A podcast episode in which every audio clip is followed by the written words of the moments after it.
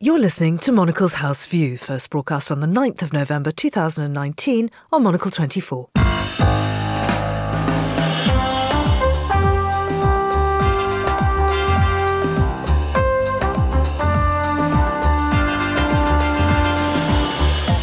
It's Saturday the ninth of November. This is Monocle's House View. Today... Mister Gorbachev, tear down this wall.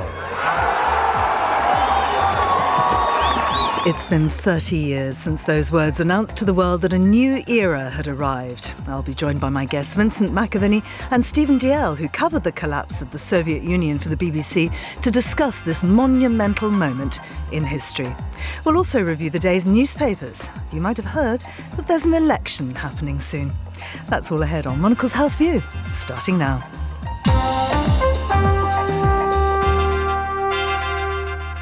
Good morning. It's a pleasure to have you with us on this Saturday morning. I'm Georgina Godwin and I'm joined today by two of our good friends, Vincent McAvinney from Euronews and the Russia analyst Stephen Diehl. Good morning to you both. Good morning. Good morning. Today marks the thirtieth anniversary of one of the most famous moments in history. The Berlin Wall, which for decades had kept those in the east of the city under the control of the Soviet regime, finally came crumbling down. And with it, a new political era arrived. Now, Stephen, you covered the collapse of the Soviet Union for the B B C, so you had a front row seat to much of what took place at this moment in history. I did, and indeed, if I may go back even further, uh, for nine years before, nineteen eighty, this was the first time I saw the wall, and I saw it in what for a Westerner was rather unusual circumstances, because uh, I'd been studying in the Soviet Union for a year, and I came back to Britain by train. And I came through Berlin, of course, coming from the east, at about half past eleven at night. Now, I'd been living in the rather grey Soviet Union. I mean, that's, you know, life was, like under communism, life was pretty dull. There wasn't a lot of, a lot of colour. It's the people that were wonderful to be with. But I was always trying not to make so much of this contrast. But this moment when I crossed the wall will never, never leave me. I can still see it very vividly in my mind's eye. As I say, it was half past eleven at night. So we went through this very grey city, uh, which was East Berlin. Very few cars on the street. The only ones that were were Trabants. Very few pedestrians. No colour at all. I mean, literally, it was a black and white city. The, the street lighting was even uh, white rather than yellow. And then we crossed the border, the wall, where it goes through the River Spree. And I saw the watchtower, I saw the spotlights shining down on the river. And then suddenly we were hit by this blaze of colour that was West Berlin. Now, after ten months in the Soviet Union, this was this was a shock in itself. But that contrast, this was one city. And suddenly you had colourful adverts and lights and street uh, street signs and, and, and cars and headlights and people um, standing outside pubs. It was the summer. They were, they were drinking and laughing, and uh, and it, these weren't this wasn't two halves of one city. These were two different worlds. Mm. So the contrast really was phenomenal. And then if we race forward to nineteen eighty-nine, um, we lived through history, and, and as you say, I reported on, on much of it because I was following particularly the Soviet Union, but following um, what was happening in East, East, uh, Eastern Europe closely. And even though the dominoes were falling, so Poland had gone, uh, the Hungarians had opened up their border um, with Austria, allowing at least thirty thousand East Germans who then travelled down and went through to Austria, and uh, people from Czechoslovakia did.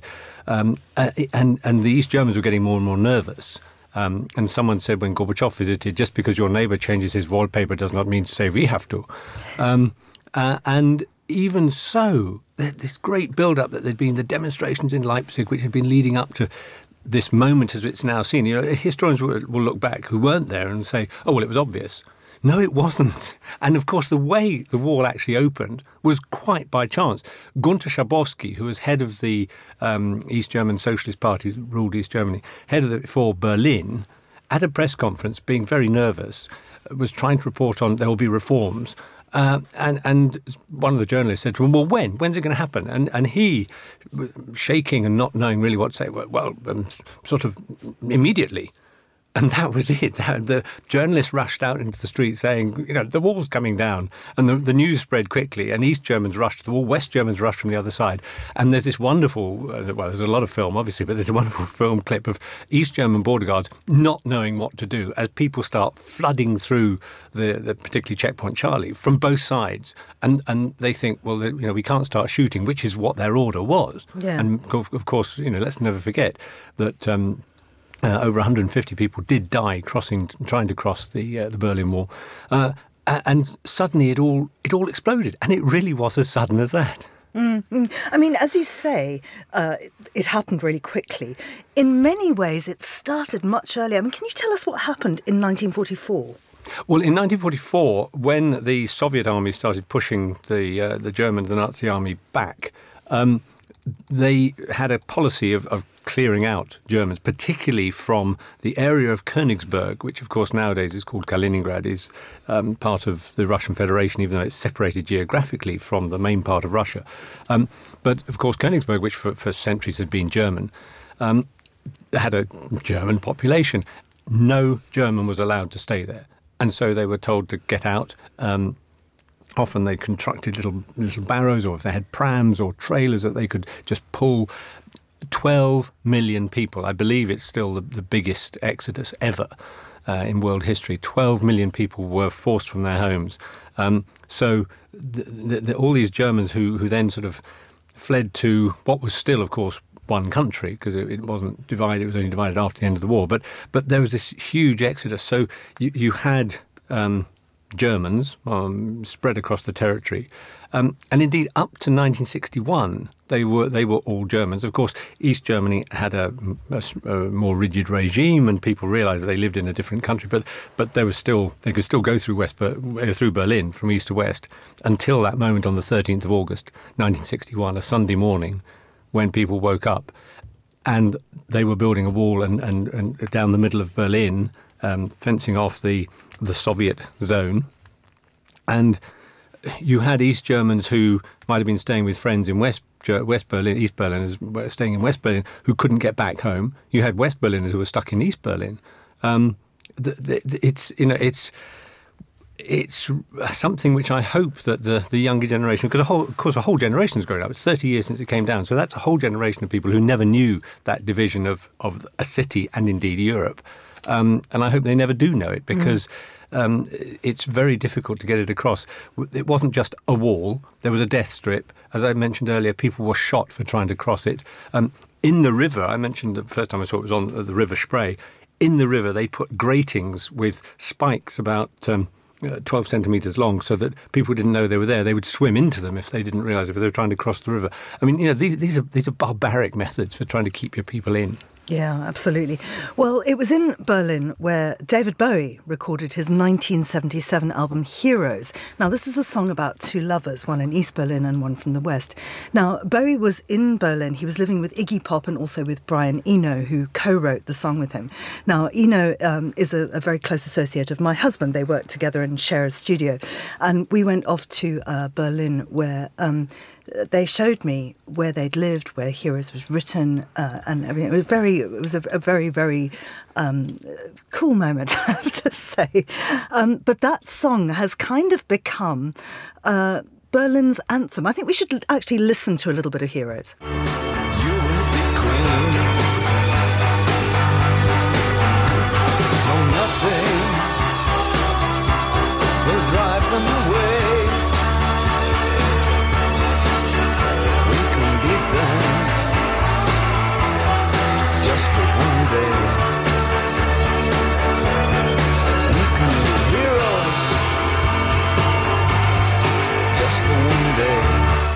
That's Heroes from uh, David Bowie. Thank you for your contribution to my electricity bill.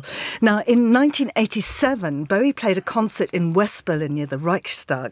The performance was so loud that a massive crowd gathered on the east side of the near, nearby wall to better hear the performance. And he could hear the, the East Germans behind there. And he always said that it was one of the most affecting moments of his life, that he would never, ever forget that crowd there. And he felt like he was addressing them and, in, in fact, did address them. It was a, an extraordinary moment. moment.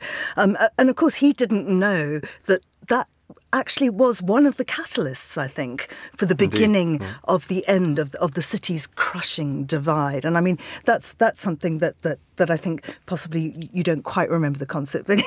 No, not one yet.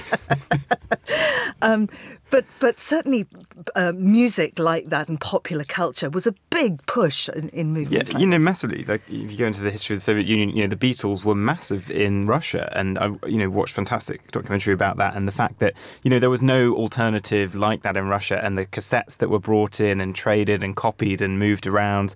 Um, and I kind of haven't had an experience like that until I actually went to Cuba a couple of years ago, which is still, this was just before, um, just before the kind of U S had lifted the sanctions on it, and was not expecting to hear much kind of Western music because the party is still, you know, it's that locked in time, like the approved music is kind of jazz and, and, and Latin music and bass and stuff, but they all have little U S Bs filled with Western music, uh, and there's this roaring trade because people f- would fly in with suitcases of these U S Bs, managed to get them through, and they'd spread Western music and, and different artists and things like that. So it's still interesting how much music plays a role, and, you know, people you spoke to when you would talk about different artists and things like that would ask about, you know, oh, have they got a new album? Should we be telling people to try and get this on a U S B for us? And it is still the kind of music which transcends, you know, especially with young people. If, uh, most movements to, you know, like to, to break free of kind of repression are started with young people who are still very into music. And you do kind of look around today and kind of wonder, I've always been amazed in the past couple of years that there's been no real protest song or album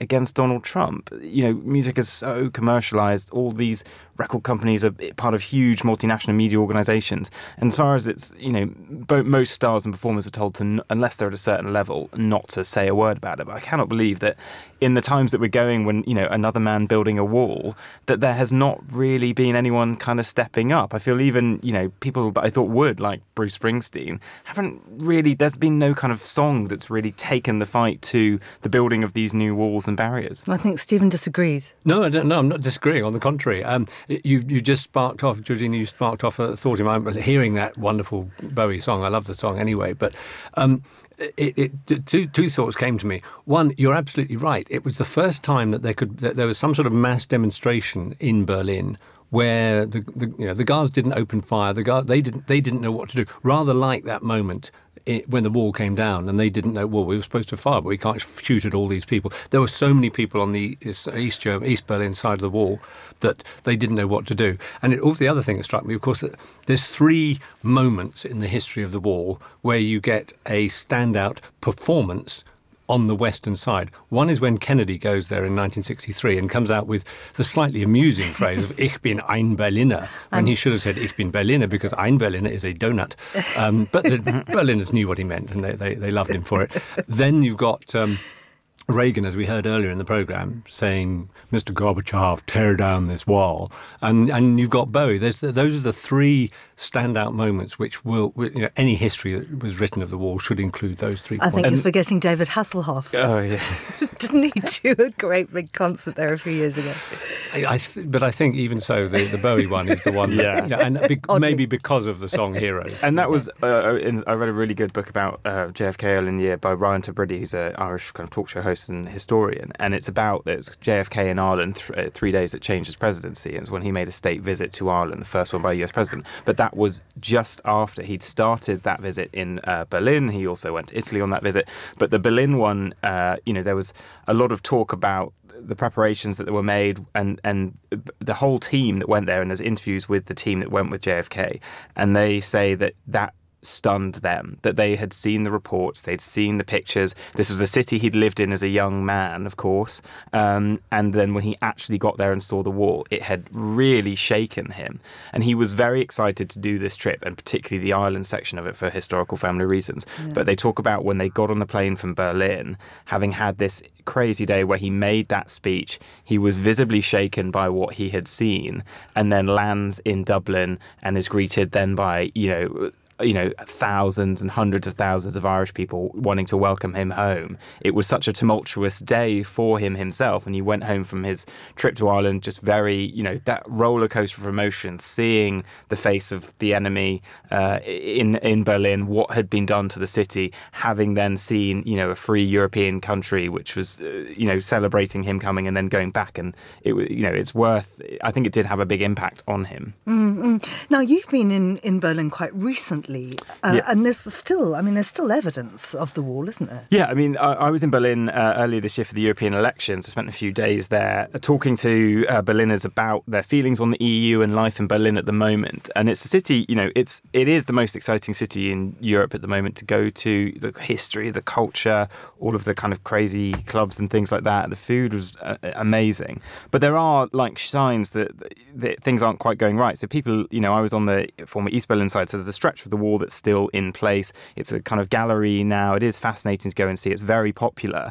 Um, there's battles because a kind of very shiny new apartment block was just built literally on the side of it, and they had to create an access way. So there's lots of contentions about what should be done with the area. But I spoke to people kind of two streets back from the wall, uh, a kind of a typical kind of Berlin flat, old flat building. And and these guys were, you know, they are re- they're trying to band together because in so many buildings in East Berlin now, because it's such a popular destination, the big son of developers are buying flat by flat by flat to buy out a whole block, stopping doing maintenance works and then trying to force people out. And as soon as they've got everyone out, they gut the place, they just give it a modern polish, and then it is just used only for sort of Airbnbs and stays like that. So it is starting to carve at the, you know, people wanting to go and learn about this period of history is having this effect on people who still live uh, in in East Berlin. And they're saying that, you know, like many other European cities, there needs to be some kind of curb on this kind of practice of kind of rooting people out to to create just kind of Airbnb buildings. Mm.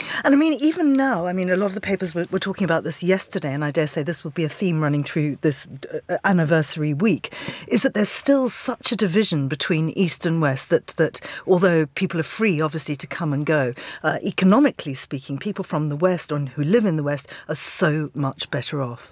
In West Germany, I mean, rather than, yeah. I mean, it's not just Berlin. Yeah. No, no, it is true. I mean, there are still there are still divisions, and I think this is really an indication of just how far East Germany uh, and other East European countries were allowed to slip behind the West as as the West developed. I mean, you know, this was the um, it could be, you know, put forward as an argument with capitalism versus socialism.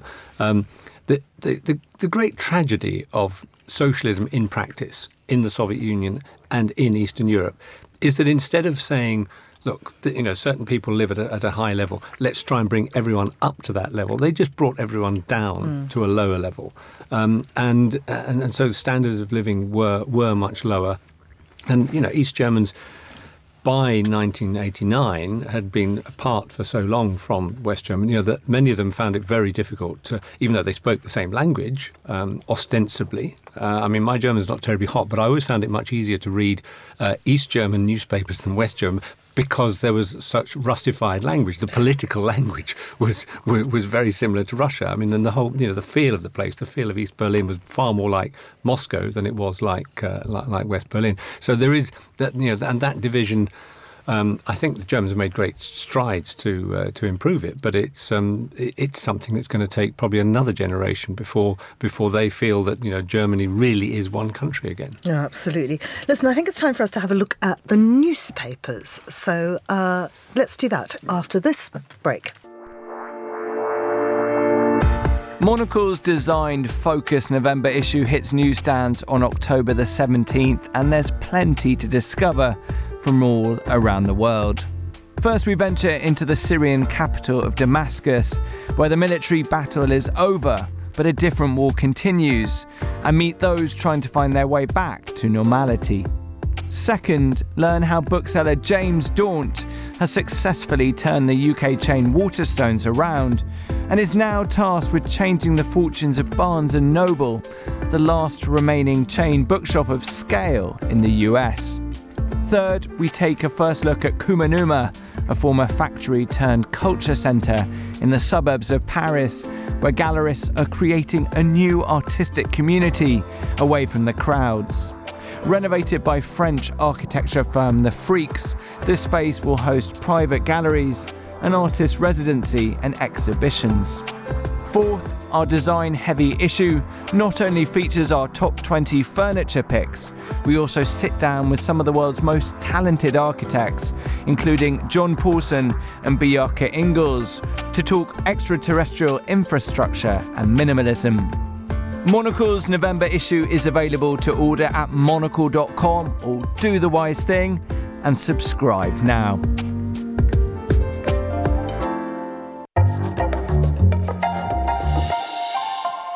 This is Monocle's House View. My guests are Vincent McAvinney and Stephen Diehl, and I'm Georgina Godwin.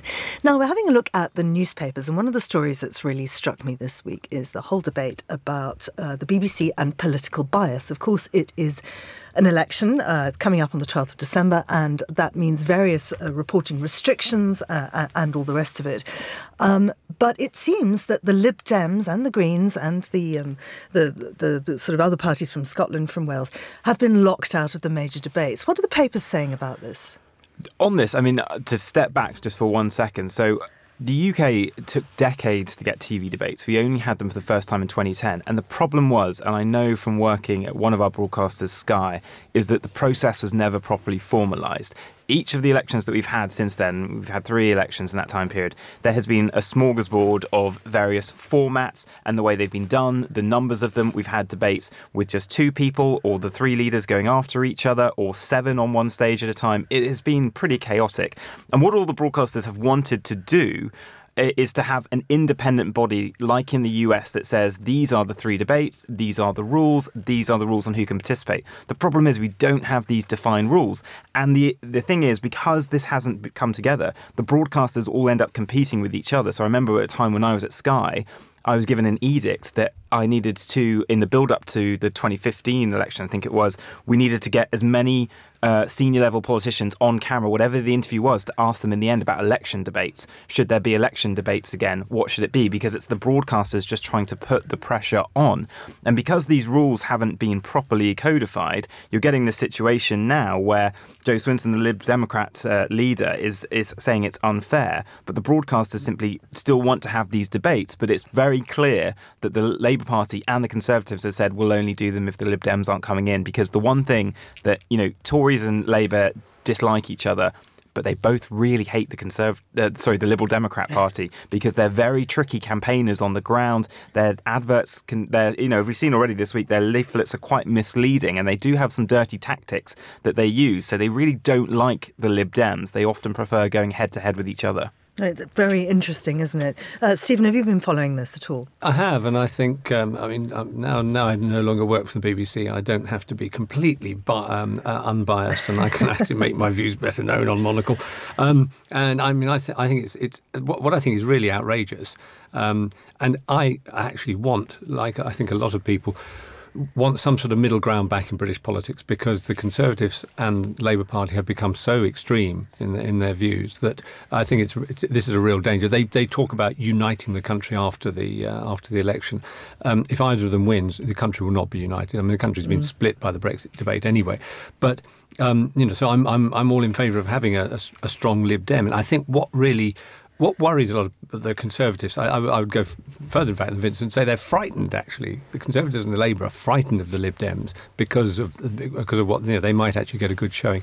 But what the B B C have done by saying, oh, we're going to have Boris Johnson for the Conservatives and Jeremy Corbyn for Labour, and just the two of them, that is it's almost saying to the electorate, well, it's going to be one of these two.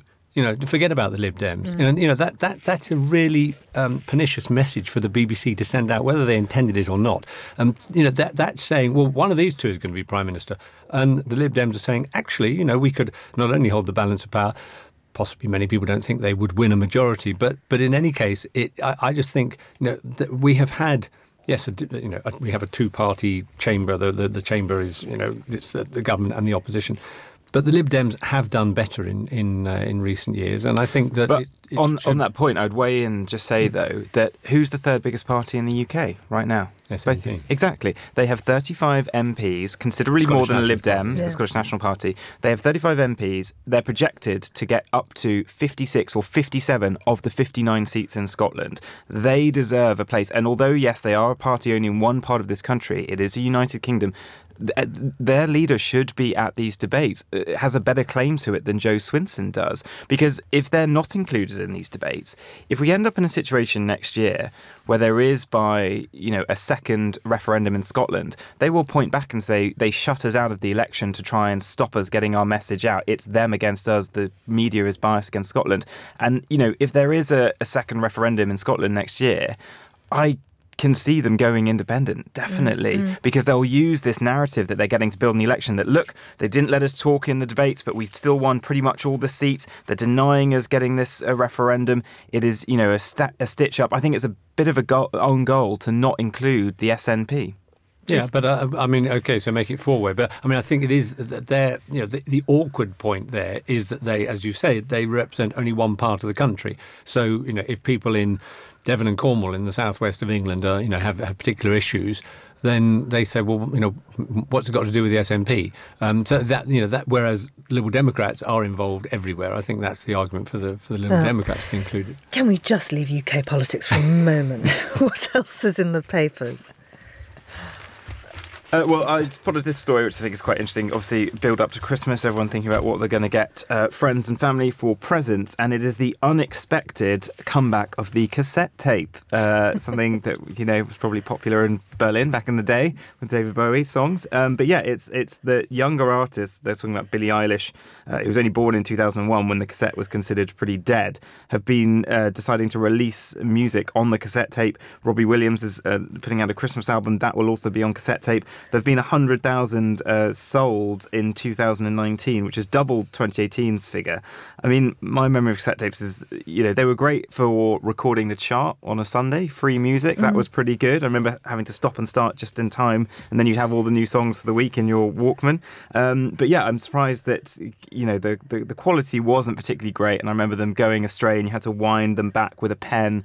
But yeah, that's the surprise Christmas gift that everyone apparently wants this But, you year. know, and they were very, very useful, kind Kind of going back to Berlin-type stories um, in in political activism. So when I when I was forced to leave Zimbabwe and I came here and was broadcasting on shortwave back into Zimbabwe, not everybody had access to a shortwave radio. So we would tape the, the broadcast, we would put it onto cassette tape, we would ship the tapes back into Zimbabwe, and then they would be played on the commuter omnibuses so that people travelling around the country could hear the news. And it was just, we could not have done that without cassettes. Yeah, no, cassettes. I mean, when I When I started at the B B C, you know, if we if people wrote, wrote in wanting a copy of a programme, they were sent a, a cassette, um, and you know, it was a it was a nice, neat, small form in a little plastic box. It was, you know, it was very handy. The, for me, the, the biggest problem was that the tape over time would often would stretch, and, and as you say, Vincent, also sometimes they'd stick. Little wheels would stick, and you ah take it out and get a pen and try and turn it on yeah. a bit. And, um, and those long ribbons of tape yeah. spooling out. Out. Yes, yeah. And I remember the last time I used. I can remember the last time I used one was my French A-level. This was two thousand six. The school had had to go online to buy cassette players for us all because you couldn't buy them. People didn't have these to bring their own. And I remember sitting there thinking, like, if this cassette breaks, this is going to screw me up so bad. It was such a precarious technology. I just th- remember thinking, like, it was good. The stop-start was good. You could quick rewind, which uh, they do it now with a digital file and things. I'm, they must have to use a laptop. But I just remember it was a quick way of doing it. But I thought, if this cassette breaks, then my exam is screwed. This is crazy. Yeah. Dear, oh dear. Time for one quick last one, Stephen. One quick last one. I will say that um, advertising. Advertising sometimes can be most unfortunate. Um, I have in front of me a copy of The Eye. Um, on the front cover, it's got houses in Yorkshire completely flooded out. And if you turn to the inside back cover, um, you have an advert for a particular beer made in Yorkshire with two men standing in pouring rain, flooded up to their waists, and one saying, "Turned out nice again. Why we love the rain in Yorkshire." I mean, uh, that's just oh, so crass. Tactless. I've seen Absolutely. I've seen digital versions look so bad, but actually to have it in print, someone should have done a bit of thinking about that. Oh, absolutely. That's that's appalling, actually. Uh, just quickly before we go, how did you do in your French A-level? Uh, yeah, fine. I've gotten it all now. So uh, that'll be a, an au revoir from Vincent. It still says, uh, you know, working level on my C V, so... How do you say goodbye in Russian, Stephen? До свидания. Right, that too. Uh, and goodbye from me. That's all for today. Our supervising producer was Ben Ryland. Our researcher and our studio manager was Nora Hull. I'm Georgina Godwin. Thank you for listening.